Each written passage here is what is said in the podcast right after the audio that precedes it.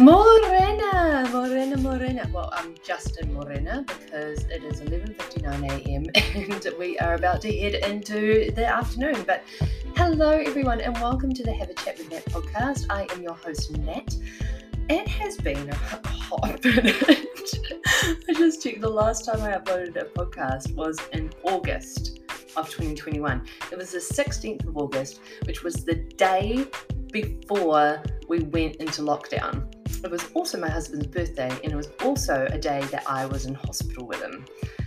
A lot, a lot has happened in the past little minute. So, um, we're going to get into it. Uh, so I've just changed my hosting platform. I was with Buzzsprout and now I'm with Anchor FM and apparently it only allows you to record up to 30 minutes. So I'm gonna have to try and keep this really short. And y'all know that I'm not very good at that. So we'll try our best. But basically, what's gonna happen today is I'm gonna take you through a little uh, life update. Actually, it's probably not gonna be a little life update, it's gonna be a freaking huge one because we've got from August to now. Uh, I'm recording this on the 31st of January, so there is a lot to cover. Uh, but yeah, sit back, relax, have yourself a nice little cup of tea or something, something, and we'll get into it. Alrighty, now normally I usually record my podcast in Audacity and then I go through, edit it, take out any background noises, any ums and ahs, and then do the thing. But uh, with Anchor, which is by Spotify, um, there's sort of podcasting hosting thingamajig, uh, it doesn't have an editing platform. So I'm going to just have to record this as it is with all the ums and the ahs and the everything. So here we go. Uh, so let's go. Oh my goodness. Uh, so much has happened. So the last potty that I did was with my House of Drag uh, sister and alumni Bionica. If you haven't listened to that, then you can go and listen to that. That is uh, the latest one that I have up. Uh, and then, goodness, so yeah, so that came out on the 16th of August, which happened to be my husband's birthday, and it also happened to be uh, the day that I went into hospital with him. My hubby, uh, I try to keep things very personal. He's a very private person. He doesn't really like to have his private matters um, discussed on the interwebs, which I 110% um, respect. But basically, he was very, very sick. He had a um, he had a form of arthritis that was undiagnosed, and he was in a lot of immense pain for a good five or six months. And oh my gosh, I, I thank our lucky stars because we went into hospital that day. We were waiting in ED for ages, and the doctor uh, finally saw us at the end of the day uh, after being in there sitting in ED for ages, and he was like, "Well, we can't admit you because you're not dying." we were like, "Ah!" But what he did do was uh, he we had a uh, appointment with a rheumatologist and uh, he was able to fast track that. And so the next day, which was the day that we went into lockdown, uh, I think we got notified at about one o'clock in the afternoon. That was when Jacinda did the update and um, telling us that we were going into lockdown that night.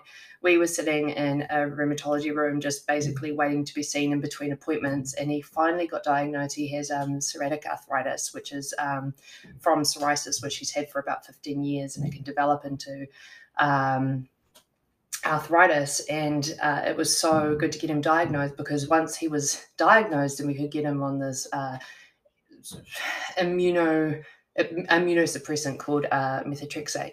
And it was actually a blessing in disguise really going into lockdown for that extended period of time because it allowed for the methotrexate to start working on his body.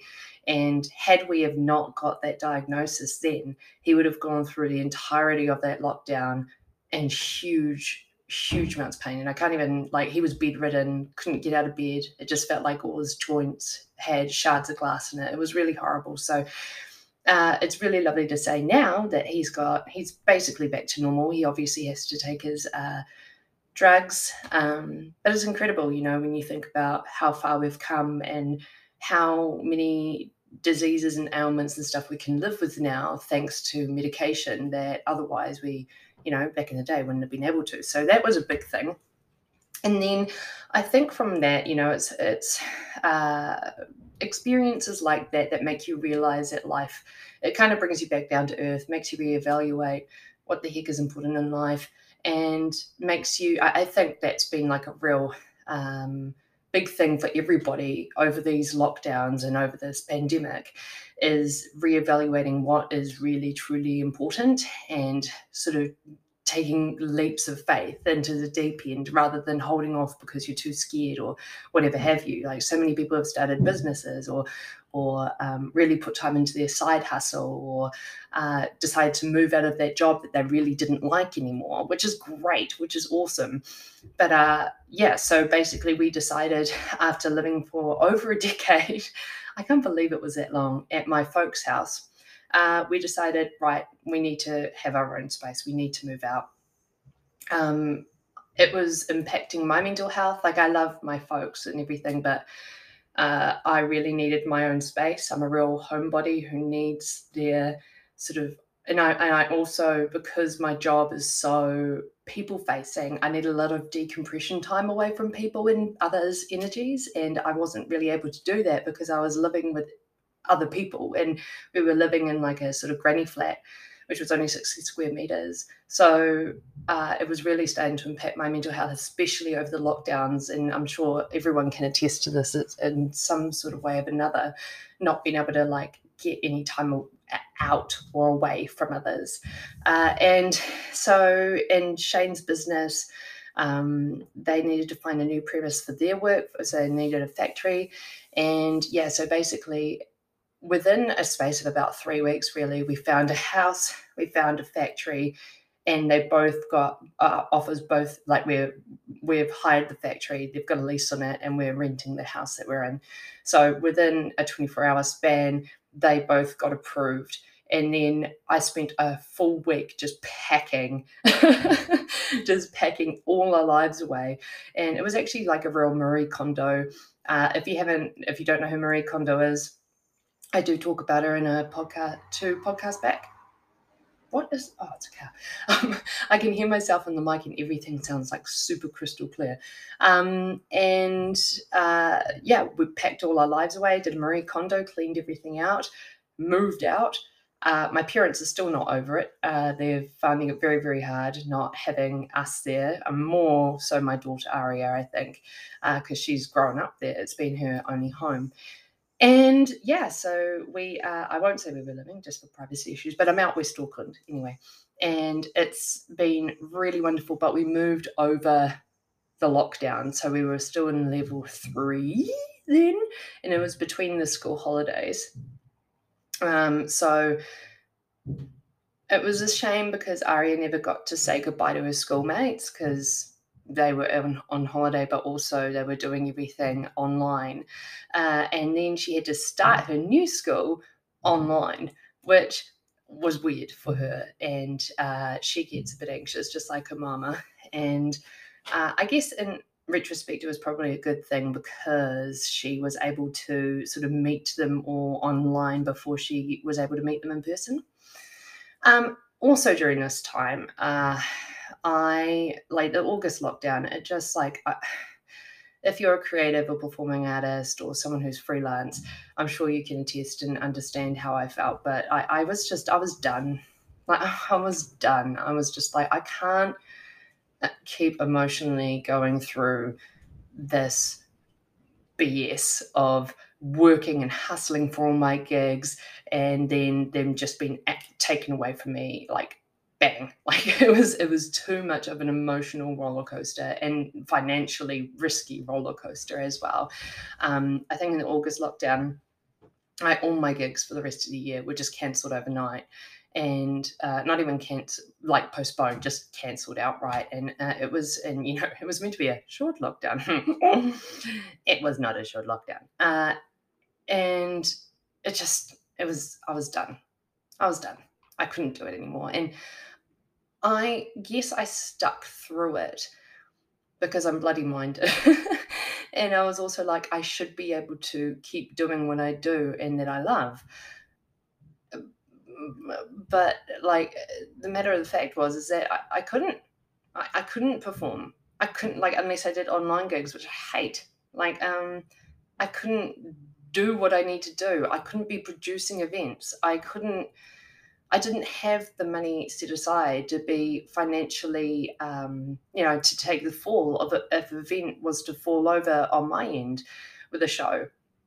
And so I, although it terrified me because I'd been eight years a freelancer, I was like, right, I really need to. And I was looking for freelance work, but there was just, it was drying up. Um, and you know, I was on Seek every day, having a good look around, and there was just nothing there. And and I'm one of those people that I can't. I, I totally uh, have admiration for those people who can be those pe- people who will just take on any job and run with it and stick with it. I'm not that person. I have to be really interested and in love with and passionate about what I'm doing for me to be able to stick with it, or else uh, I just I just can't, and it's really not great for my mental health. And that might sound really precious, but it's just the way that it is. So I stuck it out and waited for something to come along that I really wanted to do. And a job application came up for an event coordinator as part of Auckland Council. Um, and I got an, I, I, was actually really bewildered when I got a uh, uh, interview for it um, because I'd been rejected from so many jobs. And it's not that I didn't have the qualifications, it's not that I didn't have the experience. It's just that every other event person and their dog were freaking applying for the same roles. They were just being absolutely overwhelmed. Uh, so I'm just going to shut my window two seconds. Okay, there we go. Um, so I got the uh, interview, did the interview, thought I did it right. Tried not to get my hopes up too much. Like, you know, you get a good, relatively good feeling when you do those kind of things. Like, and I got the job. And I was just like, oh shit. But it was a really, I'm a person that really hates grey zones and, I'm, and I really like clarity. I really like things to be black and white which of course life isn't like that. So you know it's a it's a mental juggle sometimes. But uh, it was a real transitional stage because i had to go from having it was it was almost like an identity crisis. Like i i had this i was who i was in that present moment and then i had to change and my whole life was going to change and the ricochet effect was also going to impact my daughter and my husband and then others around me just the way that i lived my life in general. Uh, for example, I was going from being a freelancer to a full time employed person. I was uh, like, you know, employed on a salary. I was going to have money in my account every couple of weeks, uh, which was, you know, in terms of financial relief, it was. it was a huge relief. It was like I still find it weird when I see money crop up in our joint account. I'm like, oh, oh, look at that. oh, uh, without having to like, you know, obviously I work really hard at my job, but um, you don't, you're not used to seeing the same amount of money going into your account every couple of weeks. Rather, it's like a dribble there, a dribble there. You might get a huge clump there, and then nothing for three months, and then another bit, another bit. And uh, obviously, working uh, 40 hours a week, then that had to change a lot of things with Aria, just my routine, instead of just dropping her at school and going to the gym in the mornings. I would wake up at like 4.30, go to the gym, come home, wake her up, get her ready, blah, blah, blah. Uh, when I work in the office, I the night before I'm doing a lot of meal prep and food prep so that she's sorted, I'm sorted, have her out uh, her uniform laid out, etc. So these are just um, they sound like minute things, but when you've been used to sort of you know dancing to the beat of your own drum for so long and then having to work around these hours now it's it really does create a huge change. And it's been a change for aria too because she's been just so used to me being available uh, and now mummy hasn't been as available. Um, although you know shane's been really good because he's the boss of his own job so he can go and pick her up and stuff if i'm in the office. But i always try and make sure that uh, if I can't be there, then you know I'll make her lunch and I'll write her a little note in her uh, in her lunchbox, and uh, I'll try and pick her up or drop her off or something, just so you know she gets to see mum. Uh, so that's really cool. So I'm still gainfully employed, and I'm really, really loving the work. I love my team. Uh, my festivals that I work on is Lantern Festival and Pasifika Festival, uh, which I feel really humbled and gracious to be a part of those teams. Uh, and yeah, uh, and then what else happened? Um, moving forward, obviously, it was just a really tumultuous time uh, over from August to December. Uh, a lot of events people and performers were wondering what the heck was going to happen. The oh, can you hear that? That's a there's a fire station that's across the road from us, and the siren is so loud. So sorry, we're just going to have to keep going while that's going on. Uh, use as a fun little sound effect. Uh, and uh, yeah, well, all the all the performers were just absolutely crushed because our golden time and when we should be making the most amount of money, which is generally from October to December, was like decimated. We weren't able to perform. So, yay, that was great.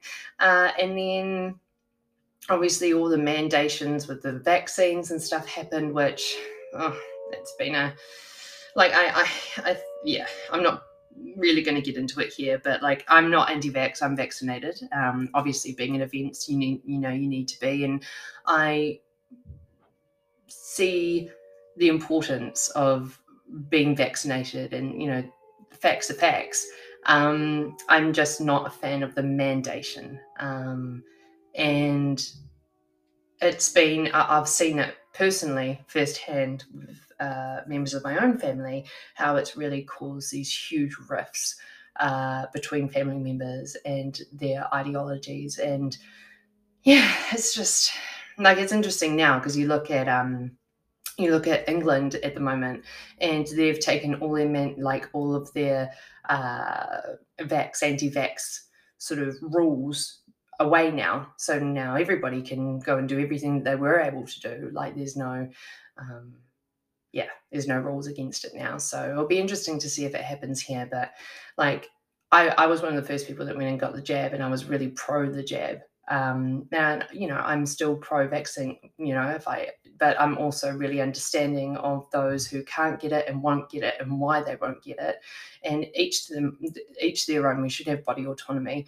Um, and you know, there's conflicting sides of the argument anywhere that you go. You know, there's people that say, oh well, you know, these people have been anti-vax people are being really neglectful because they're not thinking about our most marginalized and they're not thinking about our disabled or immunocompromised community and 100% like i i agree but um, then on the other side too some people are just really really scared of putting the vaccine in um, the, into their bodies and they i believe they should have the choice as to whether they want to take it or not uh, rather than being forced to um, but I don't agree with these anti-vax rallies. I don't agree with the anti-lockdown rallies. You know, I think our, our, our government is trying to do the best that it can with the facts and the strategies that they have with at their grasp right now. And um, it's yeah, it's a really trying time. And but however, with this particular going into the red traffic light the thing that I'm really not happy about is that, you know, uh, the government used performing artists and entertainers and DJs and musicians as part of their campaign for the two shots for summer. And now they're being left up shit creek without a paddle because they don't have any financial support. There's no wage subsidy, no resurgence fund. What are they meant to do? like, what are they meant to do? It's it's terrifying. It's so scary, and you see petitions being um, put up all the time. Uh, there's one on Change at the moment. Uh, there's it's it's terrifying. And I don't know. I don't know how long we're going to be in red for. I don't know. I, I don't know. I don't know. I don't know what's going to happen, and that's terrifying. Um, yeah. Anyway, let's leave it there. let's not make this too political. Uh, and so let's think about that. So, uh, yeah, so the golden time for us performers uh, last year was absolutely decimated. And then, then we moved into the traffic light framework. And, you know, and so, yeah, so I started work four weeks before uh, Christmas and that was a real learning curve because I had to learn everything online. I was I did all my induction, meeting all my team online, so that was a real time, um, especially when I was at home with Aria because she didn't start school because they were at school for the last three and a half weeks of the term. Um, she loves her new school. She's made some really great friends and she's been able to play with them over the summer. So that's been really awesome. Uh, and then I decided that on the 24th of December, that I was going to go teetotal and no longer drink alcohol. Uh, this had been a long time coming. Um, and I referred to myself as a grey zone drinker. And I'm just going to look up right now and see if I can find an actual definition for grey area drinking. Grey area drinking. There's a really great TED talk about it, actually, which I'll put up in the notes. Um, the relatively new, this is from theconversation.com. The relatively new term grey area drinking describes people who consume more than a moderate amount of alcohol but don't meet the criteria for dependence. Any widespread increase in levels of alcohol consumption matters. Okay, so um, although they might not drink every day or have a drink first thing in the morning, the widely held view of an alcoholic, they are likely to be preoccupied with alcohol and have difficulty giving up. Many of these people don't view themselves in need of help. Uh, so for I think I think everybody over the pandemic has had some interesting times with uh, substances, uh, and mainly alcohol, because obviously it's legal, and you know, being like, oh YOLO, like I don't have to go to work or whatever, and starting to drink earlier and earlier throughout the day to try and cope, try and use it as a crutch and a coping mechanism for the sort of overarching gloom of lockdown and I was started to be one of those people. I never started to drink super early, but like as soon as sort of four or five o'clock hit, you know, I'd reach for the wine bottle, and I just noticed that I was using it as a crutch, and uh, I and I just I used it as a way to sort of numb myself out and allow myself to wind down because I'm a anxious person and uh, I can hold a lot of anxiety in my body and in my brain and a lot of uh, running thoughts and things. And so it seemed to be one of the things that helped to sort of calm my brain down and stop it from being so overactive. But it started to become like basically, if you ever question if your alcohol is becoming a problem, if your alcohol consumption is becoming a problem, then maybe that's a good sign. It's like a red flag for you to kind of reassess how what your relationship with alcohol is. And I'm going to do a whole nother podcast on the first 30 days of sobriety because I am, I think I'm 34 days now sober. So uh, I'm going to leave the, all of that for another podcast. But basically, I'm now at 34 days. Um, I've had a couple of I've had a couple of days where I've had like one or two glasses. Um, I had a couple of glasses over Christmas on one day, I had a couple of glasses when I was signing uh, when we were doing high life setup. And then I had uh, two weeks ago, my hubby and I decided to have like a bit of a um, party night together. And it kind of reaffirmed why I didn't drink alcohol, why I don't. But basically, I decided to go sober. And the first 30 days are definitely the hardest. Um, it's not that, you know, and it's hard, it's a weird thing because from the quit, you know, there's stuff called quit lit, which is kind of like quit literature to help you sort of, and like there's autobiographies or there's like um, self help sort of books. But the two books that I started reading, which is the Sober Girl Society Handbook by Millie Gooch and Catherine Gray's The Unexpected Joy of Being Sober, both really great books. And um, both autobiographies, but also with a lot of factual detail about alcohol, the neuroscience, the neuroplasticity of the brain, how addiction works, um, and also kind of quite some interesting political things about alcohol and how it uh, is marketed to us and the kind of um, subliminal messaging that we get throughout our lives about alcohol and uh, yeah it's, it's really it's really op- opens your eyes. Um, just even simple things like you know how we have the alcohol and drug helpline. But alcohol is a drug. So it's quite interesting that they try to distinguish alcohol as something separate from drugs when actually alcohol is a drug. so it should just be called the drug helpline because alcohol is a drug. And if you, and there are some, um, I don't have the facts with me in front of me right now, but um, I know there's been some studies done in terms of how destructive uh, alcohol is. Um, and it, it, there's one study that I read that, and that it's called the, oh gosh, I can't even remember what it's called now. But basically, there was a study done where it talks about how destroying or how all encompassing a certain drug can be to your life and how damaging it can be. And I think alcohol rated 76 or something, like it rated really high up. Under that was heroin, which was like nearly half, like at 40 something. and under that was crack cocaine at like 20 something.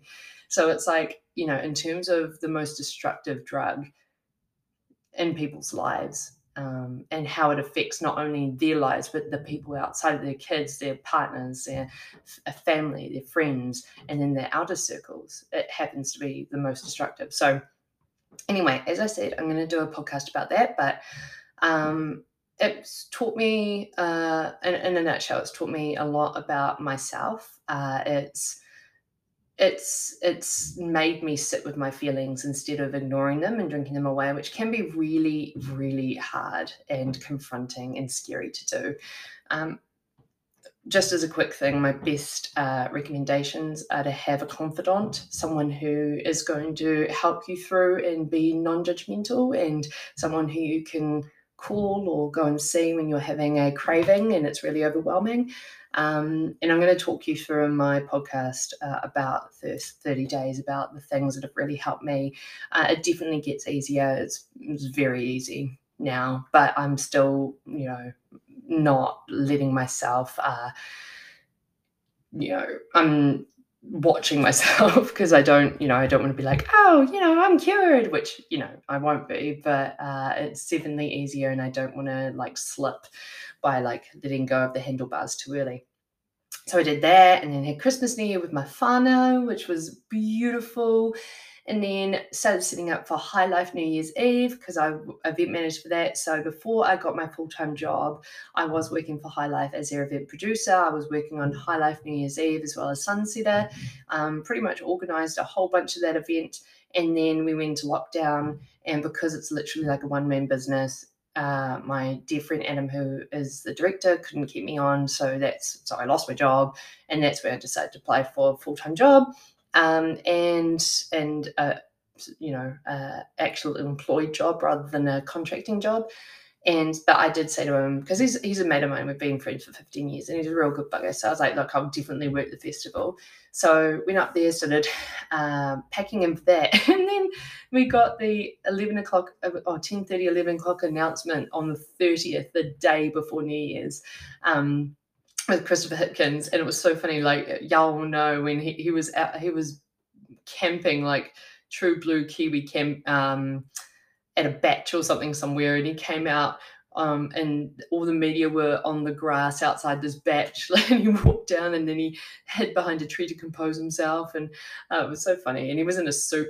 Um, but yeah, but basically, we were at Matakana and we had to go right up to the top of the vineyard and hold our phones up to try and get reception. And he blabbered on for 20 minutes about a whole bunch of stuff. And we are like, can you just tell us if we can actually do our festival or not? Turns out we were able to do our festival. So it was fine. And did the festival freaking oh, it was so good. And just to see so many of the lovely DJs and stuff who were like, holy shit, I haven't done a live gig in like six months. I feel a bit rusty. But it was just seeing everyone together and all come, oh, it was just, it was just the best way to start the new year. Like it was just, it was just bomb.com. So uh, we get into New Year, that was fine. And then, um, oh, and I forgot. See, this is the problem. See, I just kind of chat with these things. Um, and just let the let the talk happen organically. Uh, so I don't point any pointers down, but when did I? It was before August, but I didn't make it. I made it public, I think, in June, July, maybe, maybe June or July. I can't remember exactly, but anyway, I came out as non-binary. Uh, my pronouns are she, she, they, she, she, uh, she, they. Um, and I think it's a long time coming. It's been something that, you know, when you're sort of blinded by your own um, ignorance a bit, and like to everybody else, it's really fucking obvious, but to you, you're just like, oh yeah, like it finally clicks with you. You know, I've always dressed androgynously. I've always, um, well, actually, I lie. I, you know, when I came out as bisexual publicly, in 2020, 2019, 2019, 2020. Um, I sort of really embraced that, but I also started to like, I don't know. I kind of feel like I was, even though I'd come out in that respect, I think I was I think I was kind of scared about coming out as non-binary. Like I kind of knew that that was what I was, but I didn't really admit it to myself. I was like, oh no, you know, I just like to dress like really androgynous and blah blah blah. That's just kind of my vibe. Like that's what I do.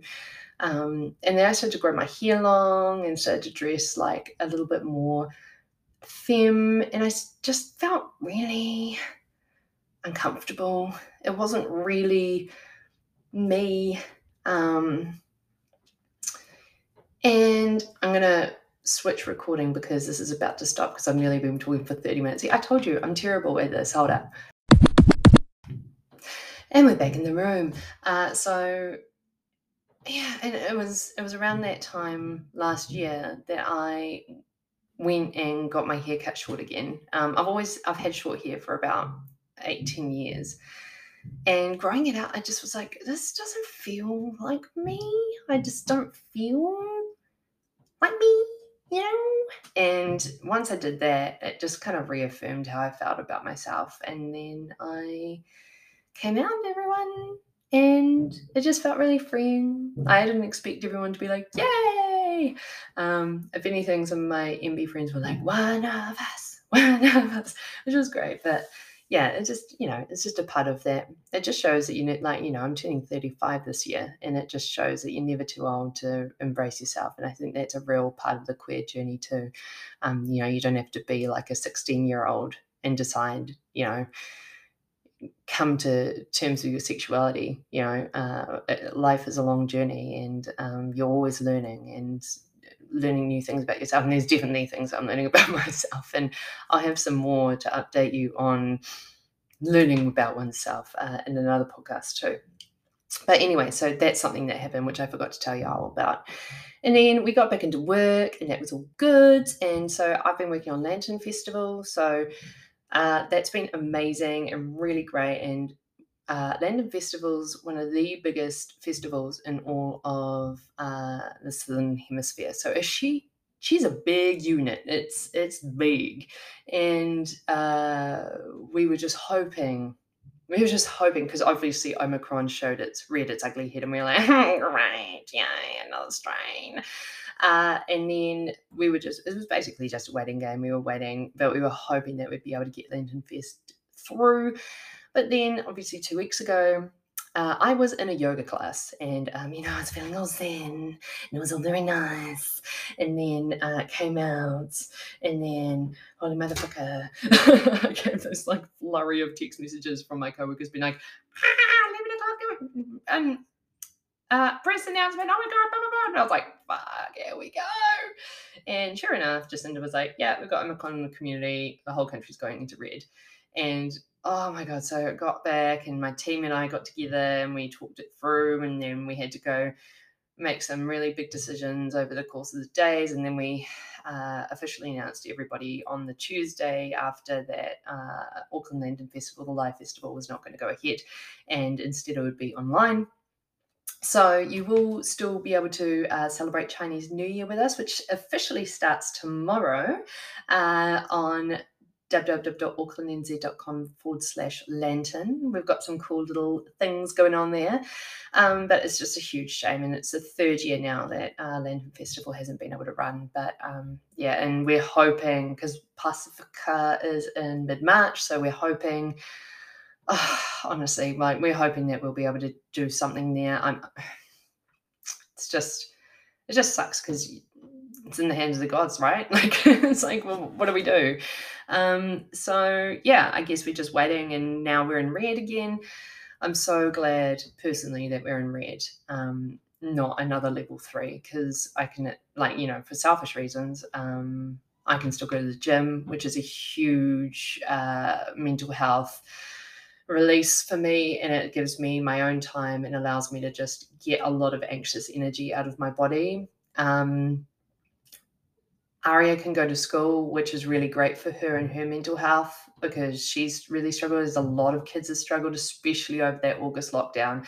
She's an only child, so she was at she was by herself for like seven or eight weeks, um, which sucked. Like you know, you can do zooms with your friends and stuff, but it's just not the same as playing person to person. Uh, and yeah, so she can go to school, which is great. She goes back to school next Thursday, which is oh, this Thursday rather, which she's very excited about. Um, I also get a little bit more me time, uh, just getting to be by myself. And I really, something that over the course of this past year that I've really uh, taken account of and tried to really um, implement into my life is knowing that I get people fatigued very easily. Um, and certainly, not performing as much has really helped with that. But just when I'm tired, I respect that and I listen to myself and I don't beat myself up about needing alone time. Um, there's yeah, there's there's kind of a big update that I need to give you about um, things like that, but I will save it for another episode because I have a very important meeting coming up about that. Sorry to be really vague, but we'll get there. Um, but yeah, I guess that's where we're at at the moment. So enjoying living in our new place. Um, obviously, going into this red, I was so incredibly thankful because I was like, wow, I'm really, really, really glad I made the switch to full time employment into a profession that I freaking love with an amazing team, really supportive company. Uh, I'm, I'm, I'm just, I'm feeling very, very blessed. But my heart, I'm also a massive empath, and my heart is fucking aching right now for freelancers and creatives and musicians and DJs and art, like you know performers, entertainers, because they have like at least in the last lockdown we had the wage subsidy. Now they got nothing, and it's it's fucking scary. And I don't know how long we're going to be in red for. So that's a time. But anyway, that is kind of my life update in a nutshell. Um, I'm sure I've forgotten things, but I'm not going to keep blabbering on because it's just going to be a little much, you know I mean? Um, yeah. But next podcast I'm going to do is about the first 30 days of sobriety. So keep your eyes and ears open for that. Also, I'll give you another update on some other things. I might have a guest person to come and help me with that podcast, which would be cool. If there's anything that you would love me to go over, um, might do a little bit of a when the cast of RuPaul's Drag Race Down Under gets revealed, might do a little um, podcast on that because that would be kind of cute. Mm, that that is interesting. If uh, if any of you are interested in seeing the potential spoiler threads, go to Reddit that's all I'm going to say about that. Anyway, my lovelies, I uh, hope that you have a wonderful rest of your day. If you have reached the end of this, thank you so much for being invested in what I have to say in my life. Because, you know, sometimes I record these and I'm like, who the fuck cares? but thank you for giving a shit. That's really nice of you. Um, I'm really glad that you like to hear me korero. So, uh, I don't know when I'm going to be recording the baby sobriety podcast. i probably do in the next week or so, but you know, life gets busy, honey. So I would upload it when I upload it. But be sure to check back soon. Thank you so much again. I hope you have a wonderful uh, rest of your week. Uh, if you are in Auckland, we are about to go into another long weekend uh, this week with Auckland Anniversary Weekend. So I hope that you have another lovely long weekend, and I will catch you on the flip side. Bye.